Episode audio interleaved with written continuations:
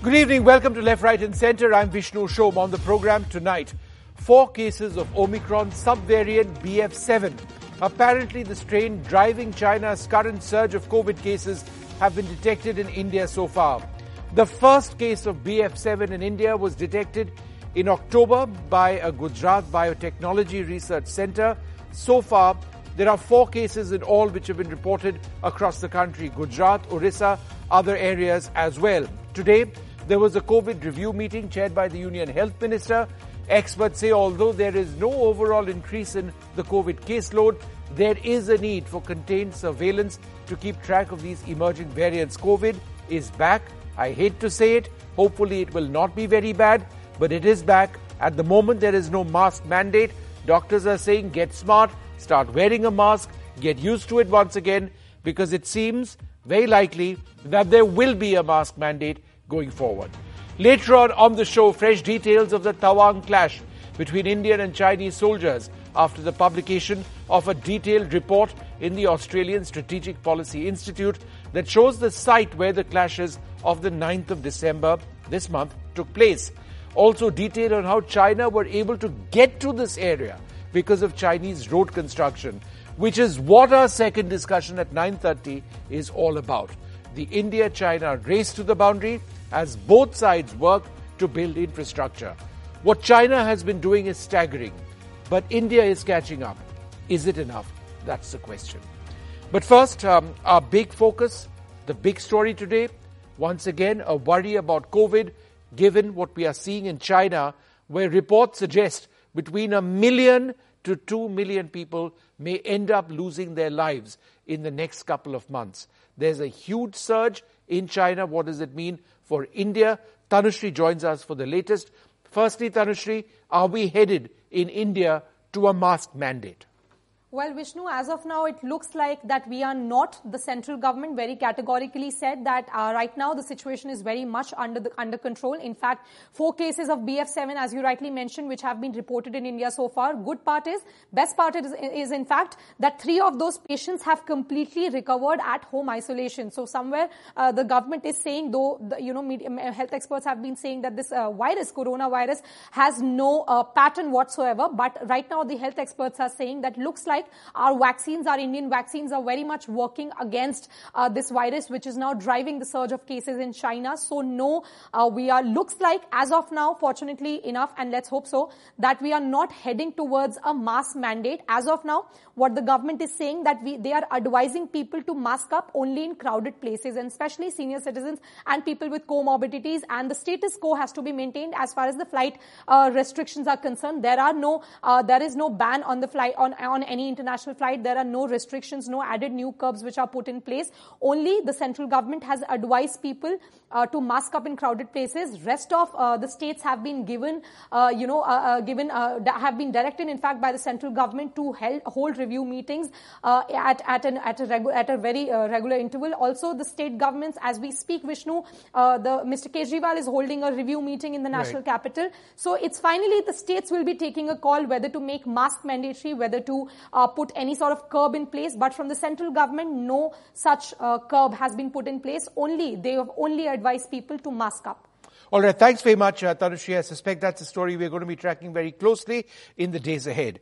Joining us now, Doctor Rajiv Dasgupta, who's a member of the COVID Task Force, uh, Professor Srinath Reddy, Doctor Naresh Trehan, uh, Doctor Peter Hotez, he's an American health scientist, and Minesh Puri, a resident of Shanghai, joins us as well. Uh, Doctor Dasgupta, is there a real concern that um, this variant, which is spreading, B A seven, which is spreading across China, could have a big impact in India? Thank you. It's uh, unlikely to have a very big impact uh, in terms of hospitalization or deaths, most likely. Uh, that's because we do have fairly high levels of immunity with a combination of natural infection, widespread natural infections, a lot of which would have been subclinical also. Uh, plus pretty high levels of vaccination uh, coverage. What could be certainly possible uh, risk groups are elderly or those with other comorbidity, but not vaccinated with a booster. We know that the booster uptake in our country is less, the third dose that is, is less than or uh, about thirty percent. Right. And that could be the the sort of uh, vulnerable uh, chink in the armor that we may have, but that would be for very specific uh, subgroups and not perhaps uh, for the population in general. Uh, Professor Srinath Reddy, is it time to reevaluate where India stands as far as boosters are concerned? And in the case of those who've actually done uh, a third uh, vaccine, is it time to actually move on to yet another booster? In other words, a second booster? Well, we need to evaluate the evidence as it emerges as to how effective the boosters are. And secondly, we must also recognize that in India, apart from the two bo- vaccine doses that people received, a very large proportion of the population also had been exposed to different versions of the virus itself. Mm-hmm. So they have had a natural infection, which also acted as a booster in the sense that the combination of natural infection as well as the vaccination produced hybrid immunity, some of which may be fading, but some of which would be very much evident in the form of T-cell immunity still. I would entirely agree that elderly people and people with comorbidities who are very vulnerable should ideally get an additional booster to protect. But a general mass booster immunization mandate at the moment appears unwarranted till we study the dynamics of the virus, what are the types of variants that are moving around, what is the level of morbidity and mortality they are producing, and particularly observing what our own experience is going to be. Right. We should keep everything on the ready, but not necessarily shoot from the hip at the moment. Okay. Uh, Doctor Peter Hotez, what do we know about B A point seven, this Omicron variant? Uh, B F, B F seven, it's it's one of what I sometimes call one of the several Scrabble variants because they use high-value Scrabble letters like B and Q and X yeah. and F, B Q one, B Q one point one, X B B, now, now B F seven. And what you're seeing is different from previous waves. Previous waves, it was a single dominant variant. It was Alpha or it was Delta or it was Omicron B A one or B A two. Now we're seeing kind of a hodgepodge Of, of these variants in most areas of the world, and it's hard to predict which one's going to accelerate or, over the other. My feeling is that India does have some vulnerability. While um, it, it has been relatively well vaccinated, um, and and there has been some breakthrough infections and, and previous infections creating that hybrid immunity, I think with these new Scrabble variants, unless you're boosted, there is going to be some hospitalizations if, if there's and, and worse if there's a surge. So I think that's what we really need to look at is, is next generation boosting that includes something against B A five and its subvariants. So for instance, we collaborated with uh, Biological E to help yeah. uh, produce Corby Vax, and now we're looking at the bivalent uh, booster version of that with them. All right. Uh, Doctor Trehan, uh, what about other vaccines? For example, nasal vaccines. Bharat Biotech has come out with that. Uh, there are other groups which are also... Uh, is that uh, an easy solution if you're looking for uh, an interim booster beyond what people have received? So certainly the new vaccines, if they are designed, what we call bivalent vaccines, and they are actually effective against some of these uh, variants that are raising their head around the world. Of course, it will be very convenient and very helpful. The question basically is, it's not been used enough, and we don't have enough field data to say whether it's going to be effective or not. So I think that there are several measures we need to take right now. Mm-hmm. First of all, we should we take this China experience seriously, because we paid a very heavy price the last time where we thought, you know, it spread around the world, it hadn't come to India, it was, there was a two-month lag. So I think that we have to be very alert and watchful and say, what are the measures that we took the last time? And in a calibrated manner, as the evidence emerges, we should be able to escalate our defense mechanisms. So one of the things that we are talking about is boosting, and the boosting itself, we don't know how effective it is going to be against B F seven or other variants. There are ten kind of ten variants floating around the world. But I think that we should watch it very carefully and then put the measures in, especially now international travel is one big thing. That's how it happened the last time. And maybe we should put the alert on that look out for symptoms on anybody who's coming from anywhere in the world, sure. and, and then check them at the airport, not necessarily testing them right now. Second thing is to make the public aware of the fact that, look, it's a real danger which is spreading not only in China, it is in Japan and in some European countries, it's in U S, and the numbers you look, look at these countries are not small. No, not at all. So I don't think that we should be complacent.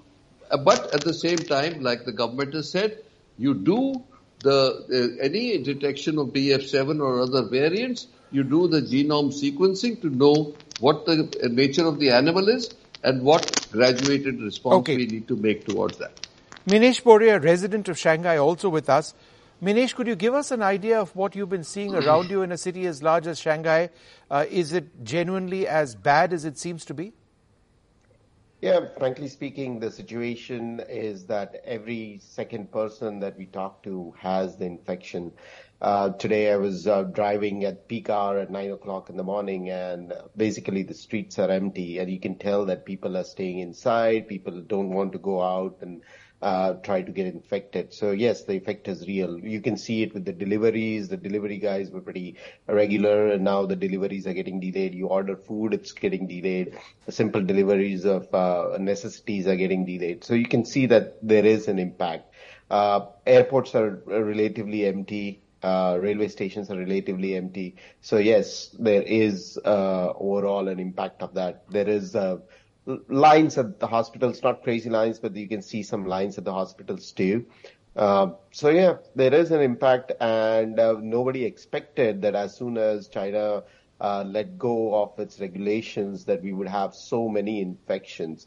It feels like in the last uh, two years or so, we kept everything closed up, and people are did not get any immunity to any outside, um, like India, everybody got immunized because, like somebody was saying, uh, with the local variants, and that never happened for China. Right, which They're brings me, Minesh, to my next question. Do you believe that you're getting enough information on how bad the situation actually is? I mean, you know, in China, there is always going to be some information you're not going to get. But what I would say is the information that is necessary for me to mm-hmm. take care of myself and my family as to what needs to be done, if we get infected or if we need some vaccination, if we need medication. I think we're getting that information, at least in big cities like Shanghai, that information is available. Uh, it might be different in rural areas. It might be uh, difficult in some parts of the country, but at least I don't think that's an issue in uh, big cities. Okay. Um, Doctor Hotez, air travel around the world, from China, obviously. Do we now need to get desperate? Should it be shut down? Or is it too late? Well, you know, I've not been very impressed with uh, the impact of air travel. For instance, at the start of the pandemic, we put a lot of emphasis on shutting down air travel from China, and by then the virus had entered New York City surreptitiously from southern Europe, and it was the the pandemic had already started in the United States. And so, uh, so far the track record of travel restrictions, unless you're in very isolated island areas, has not been very successful. So I, I on that, you know, I don't know the particular situation between China and India, but I'd say generally speaking, no, I've not seen benefits of, of travel restrictions, more of a downside. Doctor Dasgupta, um, you know, your, your view of what's happening in China, and my specific question is this. Is there a sense, and I know that China has faced some certain challenges in terms of vaccination, but do you believe that it is the quality of the vaccines themselves, uh, you know, which one needs to look at carefully? Are they as efficacious as, for example, uh, Covaxin or Covishield, which most Indians have received? I think what the Omicron uh, experience bears out, as far as the Indian situation goes, is that the vaccines we have used have been pretty effective, uh, with the caveat that we also had pretty high natural infection rates. But what's uh, very specifically important about B F seven and some of the newer variants emerging is that they do have pretty high immune escape yeah. uh, properties, even in the face of those who have received three doses of vaccine plus had a natural infection. But again, uh, whether that will translate into very cat- catastrophic outcomes as far as India goes, unlikely, because we are not uh, as as relatively immune naive as uh, as the Chinese population is, uh, which unfortunately is an outcome of uh, a very stringent zero COVID, followed by the dynamic zero COVID, and then uh, the, the final relaxation coming in the first week of December. That really is the sequence of events, uh, or the sequence of strategies rather, uh, in China, which is not really the case for India. Doctor Reddy, let's talk about the science of B A seven itself. Um, you know, we we faced our own horror stories in India with Delta, and we saw the millions of people in our country who lost their lives. Um, uh, is is B A seven different in its design? Uh, is it different In, um, in in its in the clinical outcomes in patients? Well, there are three things that you must look at any virus or a variant. Is it more infective? Is it more capable of escaping immunity, whether vaccine acquired or in, acquired through a natural infection? And third, most important of all, is it very virulent in terms of producing severe illness and very adverse outcomes like hospitalization and intensive care and death? So far, Omicron globally has been reported to have relatively milder or less lethal outcomes than the Delta variant. Now, is that because of protection offered by vaccination or by natural infection, or the virus itself has adapted in order to coexist with us without decimating the human population? Those are questions that we need to answer. However, whatever studies have been done show that penetration deeper into the lungs, into the lower respiratory tract, is not very high with different members of the Omicron family. So all that we can say is, at the moment, evidence suggests that Omicron is not likely to be as lethal as Delta. However, in a population like China, where there has been really no major exposure to the virus in its natural form, where there are large number of elderly people who are unvaccinated, where hypertension and diabetes rates are very high, there is a huge vulnerable segment of that large population which still could have adverse health outcomes. That may not necessarily be reflected in the Indian situation. Right. But we still have to keep a watch on what is happening to the rates of hospitalization and death in China, and also see how our own cases are behaving. But the global experience is that Omicron's family behaves differently than Delta. You know, Doctor Trehan, it's, uh, uh, perhaps it's time for a lot of us, myself uh, included, and as you know, we've done actually more than one hundred programs uh, over the last few years, so many with you. And we criticized um, the entire concept of herd immunity. We said that every single life is important, and therefore it's not enough to say, let's get everybody uh, natural immunity, and those who survive will, and those who perish will unfortunately perish. Um, a lot of us felt that that was not the way. A lot of us felt that they, perhaps we needed to do more lockdowns, or something else needed to be done to distance people from each other. But the government actually decided that this policy of being relatively open from the onset, uh, other than uh, a couple of lockdowns, was the way forward. Uh, do you believe that, you know, in hindsight, hindsight, despite the fact that we did lose as many people as we did, uh, that it's that experience which might end up saving the lives of many more at this juncture? So, you know, there were many lessons learned, Vishnu, from the last uh, wave, especially in the Delta.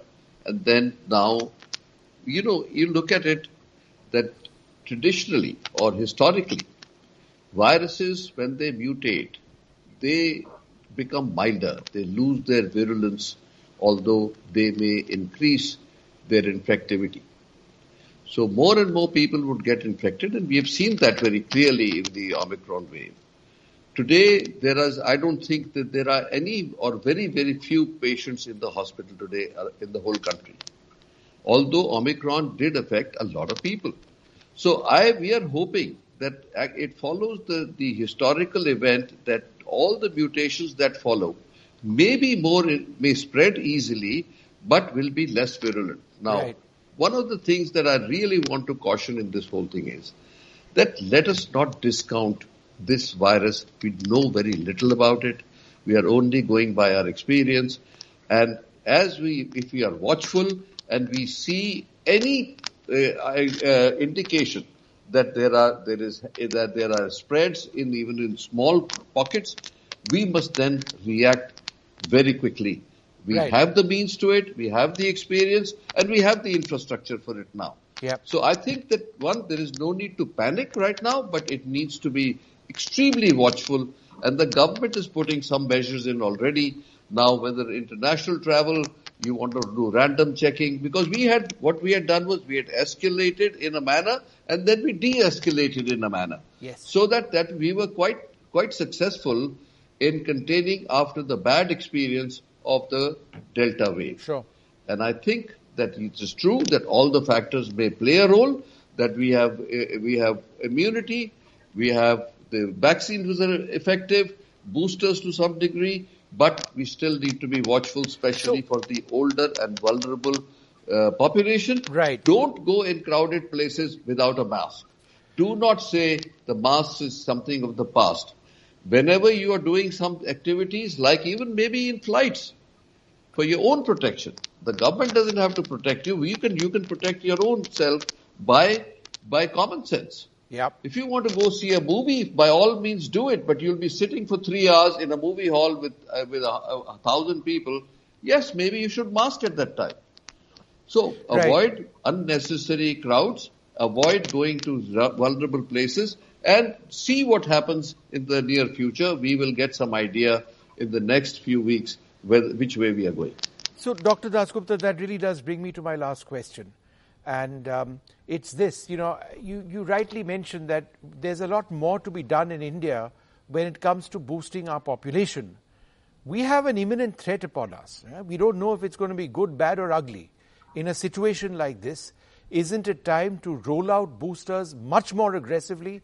Haven't we learned from the mistake perhaps that we made the first time around before Delta actually hit us by delaying the rollout of vaccines or not having it out in the same pace as some, some other countries? If we have the benefit of time now, why aren't we talking about rolling out vaccines as in the booster right away, as in let's buy and roll out, because we don't know, it might end up saving lives? Well, uh, While while vaccines uh, or the availability of vaccines generate a whole lot of optimism, vaccination in a program or campaign mode is a much tougher game, and it can't really be switched off and switched on overnight, quite literally. Uh, at the same time, India does have extremely strong fundamentals of the immunization program, and that's what has really served us well. Uh, what we need at this point to increase the uptake of boosters are very novel communication strategies and social mobilization strategies. Uh, this, if you rely simply on the scare factor, that's that's going to last for a relatively short while, uh, unless we are really smart and clever about uh, communication and social mobilization.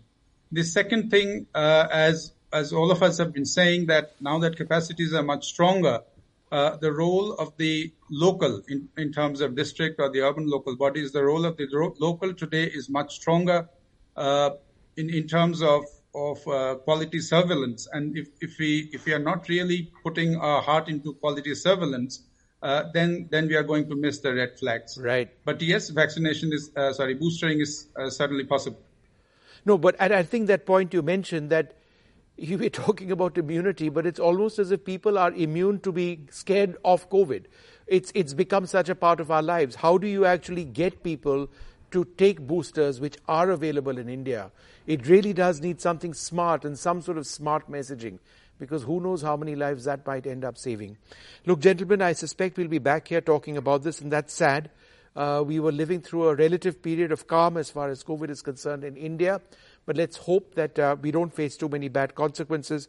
But I think I take that message of, you know, being smart, wearing masks when required, as the lesson perhaps of this program, speaking to some of our finest experts there. But let's talk about China.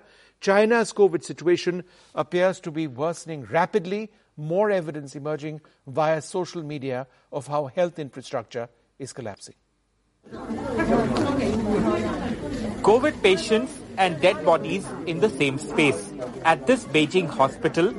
In this nineteen second video reportedly shot on Sunday and tweeted by Chinese origin human rights activist Jennifer Zeng. A Chinese social media influencer tweeted this video, claiming it was posted to the Chinese microblogging site Weibo. It reportedly shows a crowd of COVID patients at a Beijing hospital ward on Monday. This social media video, reportedly from China's Hebei province, appears to show a mother and her babies down with fever, but stuck at home with no medicines and no ambulances available.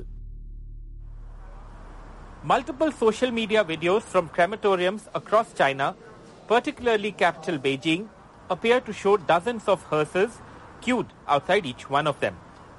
So I'm very familiar with this old photo, old videos, uh, and uh, now all these ones. I, as, as far as I can say, I've never seen these new ones before. The Chinese government has not reacted to social media reports of the country's COVID chaos and has only confirmed seven deaths since COVID restrictions were lifted a fortnight ago.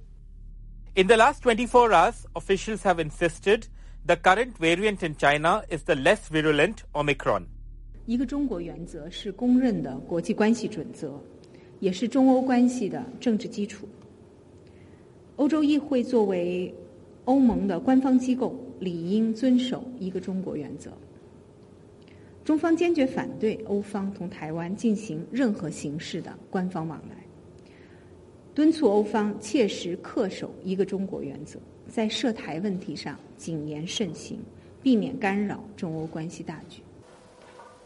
officials and global health experts outside China are worried about how the COVID nineteen surge in the country will hurt the global economy.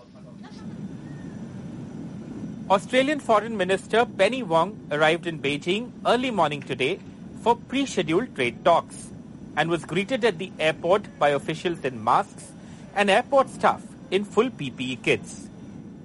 This means no visible on-ground change in COVID protocol, despite the Chinese government claiming the COVID situation is normalizing. Bureau Report, N D T V.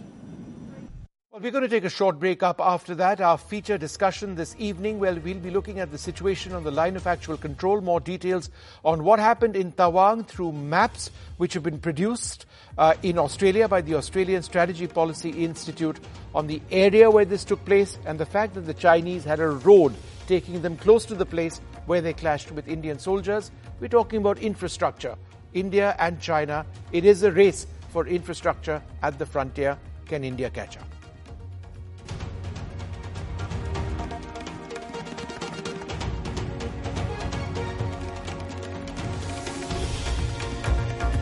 Fresh details of the Tawang clash between Indian and Chinese soldiers after the publication of a detailed report in the Australian Strategic Policy Institute, A S P I, that shows the site where the clashes of the ninth of December happened in Arunachal Pradesh. Also, details on how China were able to get to this area because of Chinese road construction, which is what this discussion is really about. The India-China race to the boundary as both sides try and build infrastructure. What China has been doing is staggering. Can India catch up fast enough? Joining us, Brahma Chellaney, Doctor Nasir Hussain of the Congress, Karuna Gopal of the B J P, former diplomat K C Singh.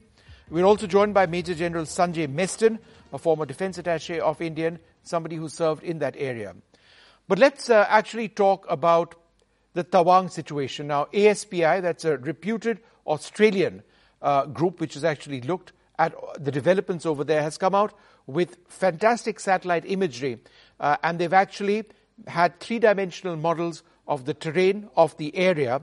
So let's uh, actually explain where this took place for us. Let's have this full screen. Now, you can see Arunachal Pradesh. Let's change to the approximate site of the clashes uh, in the next image. Uh, that's where it actually took place, um, the site of the clashes. And we're going to zoom in right there to that ridgeline. And this is where A S P I's uh, study is really good. Because what you'll see now, if we change that image, is uh, looking from an Indian perspective onto China. This is a modification, our modification of what A S P I has come out with. We've marked the line of actual control. Uh, and you can see the Indian posts over there with our flags over there. These are posts atop a steep ridge. And we are looking onto the Chinese side. And you can see where the Chinese posts are. Those are marked in red. But let's flip the image to the opposite side. Right? So now we are looking at India from the Chinese side. Those are the red dots which indicate Chinese posts. And what we've done is we have marked, we have marked a road. That's the new sealed road which uh, A S P I has been able to identify, right? And it is through that road that Chinese soldiers were able to get into that area where Indian posts are located and clash with our soldiers. That clash took place in December this year, but also, and here's where we've got that video uh, also of, of that clash, the earlier clash, which is of October twenty twenty-one. That took place. This is the video I'm talking about. Uh, let's just uh, go back to the map for a second before we go back to this video. We'll come back to that video, but that clash, it is believed, took place on the extreme left of your screen over there, October twenty twenty-one. But the clash this month took place likely in those two areas to its east, uh, which are marked in red. But again, the clashes themselves, extremely violent. Let's roll that image of the earlier clash, because the video of the clash in December hasn't been released. So this is the same area, right? And the extreme left is where these clashes of a year back took place. Indian soldiers, as you can see, getting these Chinese soldiers out of an Indian post. They are being beaten, melee weapons are being used, and the Chinese are forced to return to their territory. So, to explain this simply, what you're seeing in that video is Indian territory, obviously, on the right, and the Chinese are going back across the line of control. They've been pushed back onto their side of the line of actual control. And if you, again, let's have that up full screen, uh, it, just to give you an idea uh, of the terrain of the land. Let's have that video up full screen so that our viewers can actually gauge the terrain that we are talking about. This is extremely steep. It's on a ridgeline. It's atop a ridgeline where these clashes took place. Now, the key point that I was actually mentioning is the Chinese got there because of the road that we showed you. What the Chinese have been doing is they've been building up in several areas along the line of actual control. Most of these are on their side of the line of actual control, what we call the McMahon line in Arunachal Pradesh. Uh, but as N D T V has, has reported, and we'll bring you those images later on, they've also constructed on our side of the McMahon line, perhaps between the line of actual control, which the Indian Army mans, and the McMahon line, which we see as a boundary, the area in between, squarely Indian territory. Let's not be confused. But the red dots are all of the areas along the L A C where the Chinese have built up. So those uh, images that you can now see, and we'll stick to this as the last set of images for now, are just examples. Let's fl- keep flicking through these images. This is an image of near the Tawang area, in fact, near Bumla, in fact, uh, not too far away from there. Uh, an image of the twenty-eighth of November twenty twenty and earlier of February twenty twenty. February twenty twenty, as you can see, not much. And then, again, buildings are constructed. The Chinese construct it at a phenomenal pace uh, on the line of actual control. In fact, we can roll that next set of images as well, which actually show, and this was an N D T V report, two stories, two separate locations of Chinese villages, except these have been constructed within Indian territory in Arunachal Pradesh, all right? Two separate areas. Um, So let's uh, introduce, uh, we've introduced our panel already. Um, let me come to Karuna Gopal first. Ma'am, um, the, B J, the Congress says that, look, there needs to be a serious discussion in Parliament on this. Just in the last few minutes, we've revealed so much about the situation on the line of actual control. Why, why does the government desist from this? Uh, well, uh, Mister Shom, I'd like to say that uh, the discussion might actually be counterproductive for the simple reason that uh, there could be a lot of disinformation and it might actually put the entire country on a panic mode. For instance, you saw the satellite imagery now, but not many people actually understand uh, the country, China, and uh, the, the leader that China has. For instance, in twenty nineteen at the World Economic Forum, President Xi went on talking about uh, collaboration, humanity, inclusivity, and within months they yeah, were... Yeah, we were backstabbed. They were attacking India. We were backstabbed. Nobody, exactly. nobody denies that, ma'am. I'm just saying, exactly. why not talk about it in Parliament? How much territory so saying, have we lost? What is India doing to counter that? Right? It, it, it's, yeah. it's, it's a holistic discussion. So th- this discussion, as I said, uh, you know, can be counterproductive in the sense not many people understand the nuances of uh, what China is like. For instance, why forty-five rounds of discussions right from nineteen sixty have failed.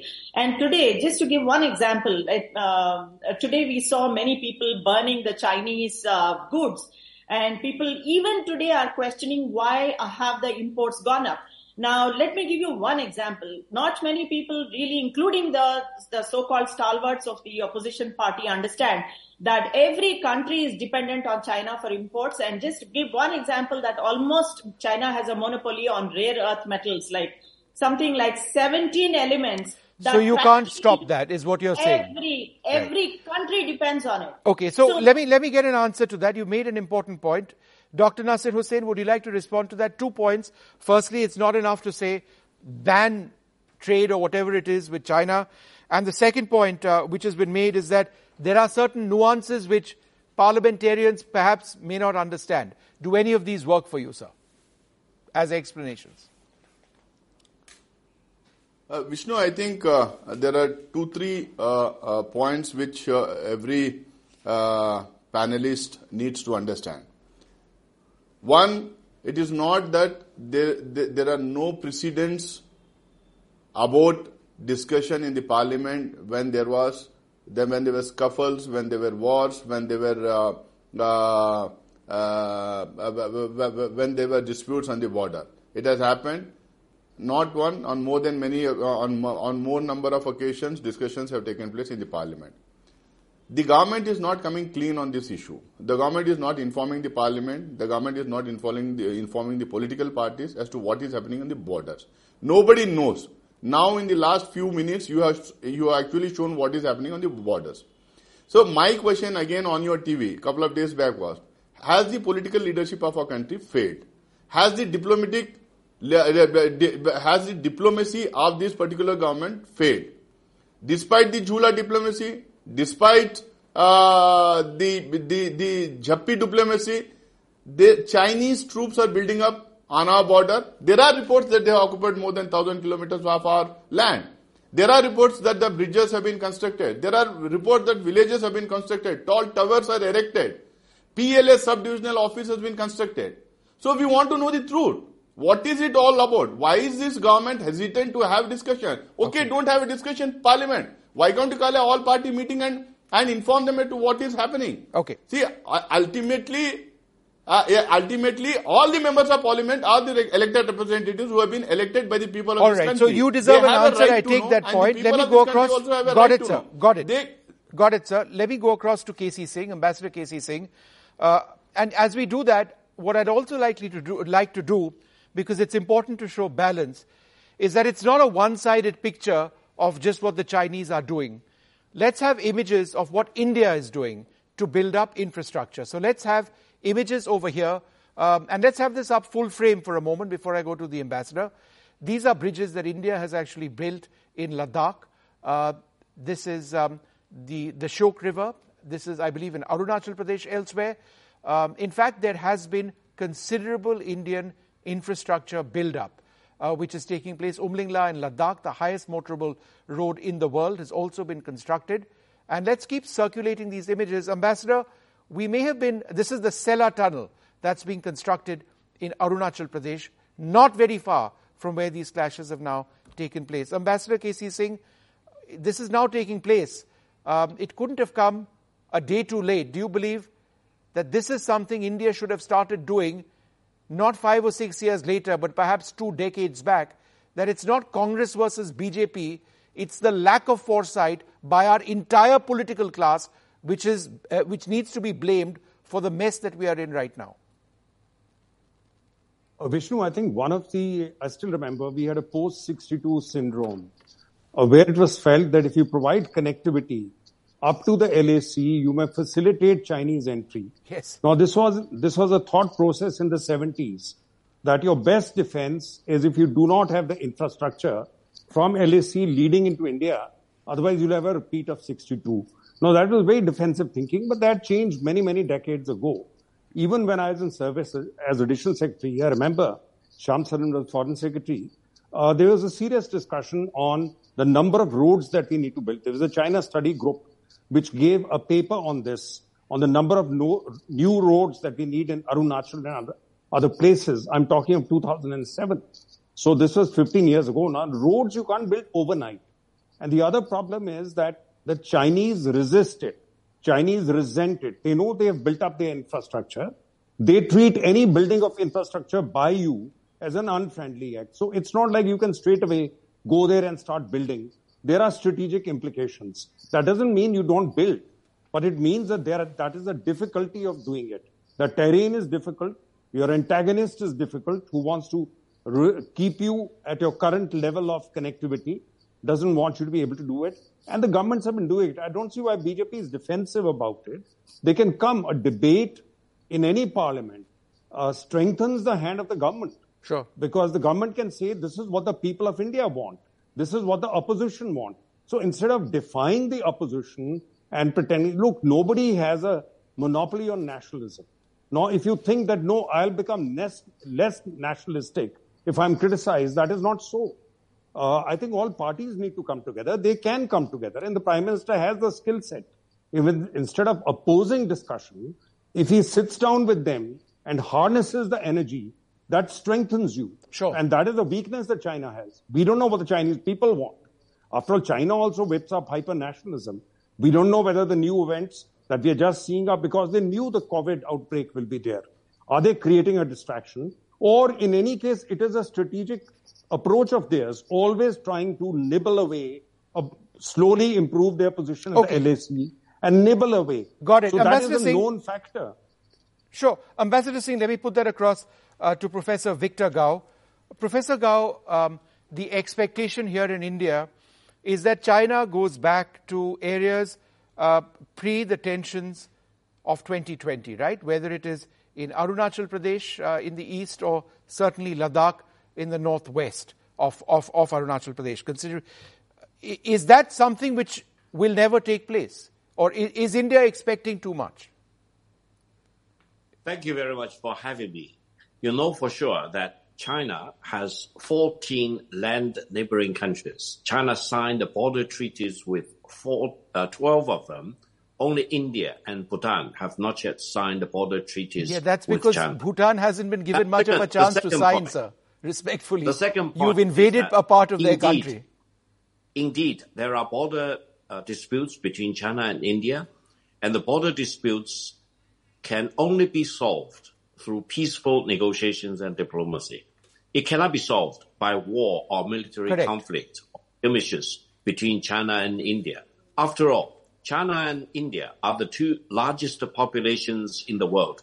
It is completely illogical to think that the Chinese people and the Indian people should fight a war against each other.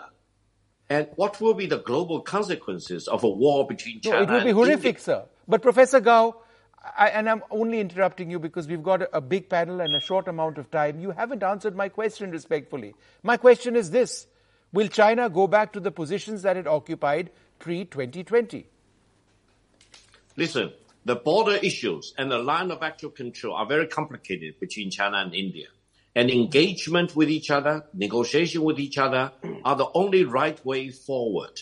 And in this context, try to avoid nationalization of the issues or sensationalization of the issues will be crucially important. In China, nobody is talking about the border disputes right now as projected uh, or depicted in India. There is only one Chinese spokesperson at the foreign ministry, and she answered that issue as a response to a question raised. China is very busy with many other things, and we do not want to see flaring if China up. China is, is so busy China, with Indian other things, and, and, and, and, and, and Professor Gao, obviously you face a health issue right now. Economic growth is paramount for India as it is for China. Why don't you just go back and let things resume? Why, two years later, are we still having this conversation? I think the best way is to go back to the negotiation table between China We've and India. We've had fourteen plus let, rounds of talks let the diplomats at the military work level. Out the solutions. And Sir, there have been it. dozens of rounds. You know that, I know that. And they've not gotten to that situation. And we can keep saying, let there be peace. We can keep saying, let there be talks. We've been doing this for years, sir. But it's not achieved the outcome. So my question remains, India wants normalization on the basis of your country moving back to pre twenty twenty. And you just don't want to do that, sir.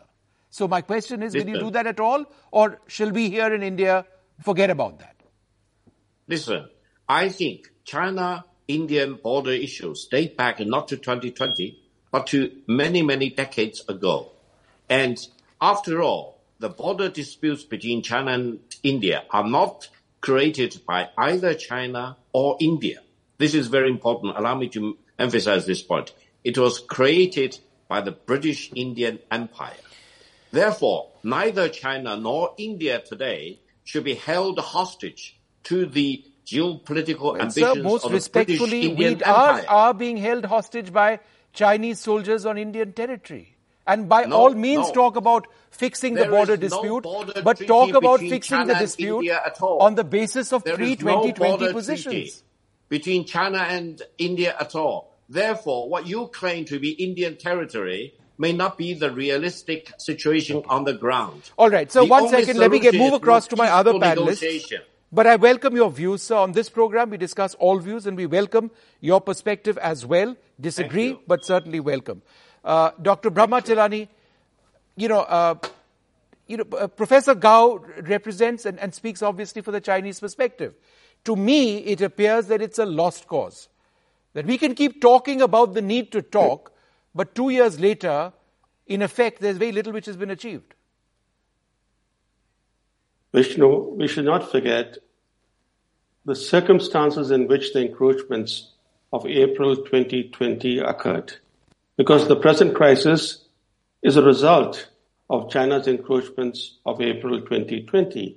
Those encroachments happened while India was preoccupied battling the China-originating COVID virus. India was enforcing the world's strictest national lockdown. And that's when China took advantage of India's preoccupation to take India by surprise. But to go back to the question that you were debating about infrastructure, let's be clear on one thing. The speed and scale with which China is redrawing facts on the ground without firing a single shot are astounding. This uh, bulletless aggression is based on first mover advantage. But infrastructure is only one aspect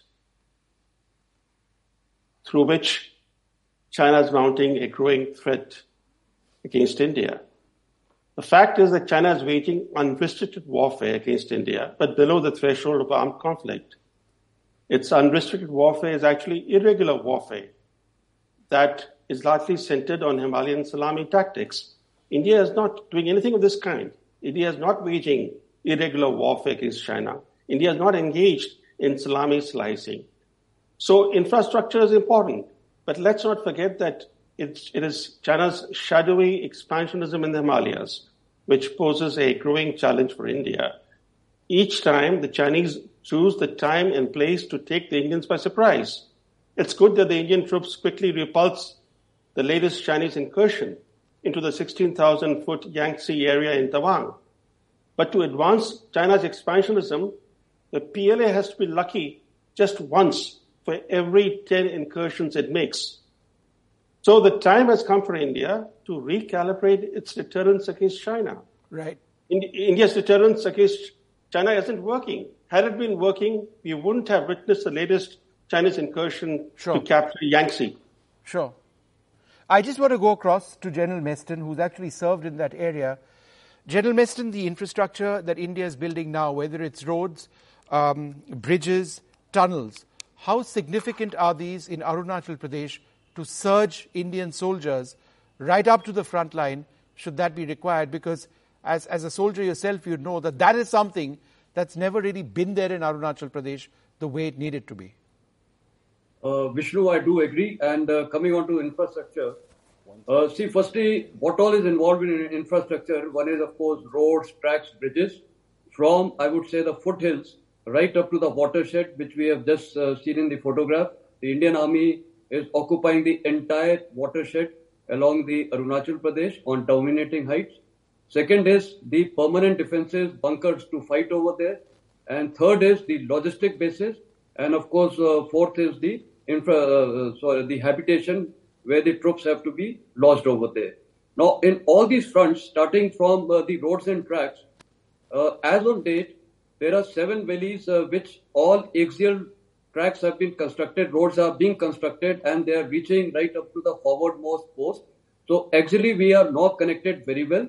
Now coming on to the lateral connectivity, because lateral connectivity, inter-valley connectivity is required, and therefore uh, we have uh, the Trans-Arunachal Highway yes. uh, at the foothills, which has been completed. Now also there is a proposal for the Frontier Highway, which is going to be about one hundred kilometers from the line of actual control uh, to uh, have this uh, lateral movement. Uh, so therefore now bridges, et cetera is also uh, good quality bridges are being constructed, but yet there is a caution because the mountains in our area are highly fragile and the working season is just about three, maximum four months because the rains are the biggest enemy there in uh, maintenance of these roads. So sometimes right. bridges, culverts keep getting washed. Secondly, coming on to the permanent defences and bunkers. Now, I would be very candid. As on date, or along the entire watershed, first tier of defences, we have one hundred percent permanent defences to fight from bunkers. On the Chinese side, I would say practically it is negligible. Your photograph also highlights very clearly. We are sitting on the dominating ridges. The Chinese thereafter is on the lower uh, ridge. In fact, there's a valley and they're on the other side. And there's so a village are, which they build where they are they are sitting, yeah. Yeah. So we are observing them both by fire and observation. So that gives us a lot of advantage. Sure. Thirdly, uh, coming on to the logistic bases, we have been again having logistic bases in last twenty, thirty years. For storage of ammunition, et cetera, and even habitation. So I take that point, General. I take that point, and I'm interrupting because I, I need to wrap this up, that India does sit, by and large, in many areas on the ridgelines, but obviously to support our soldiers on the ridgeline is where infrastructure, roads and bridges comes in, and there is a big effort now. It has to be said it's nowhere close to what China is doing, but perhaps that needs to be changed and changed fast. I'd like to thank you all very much for being with us.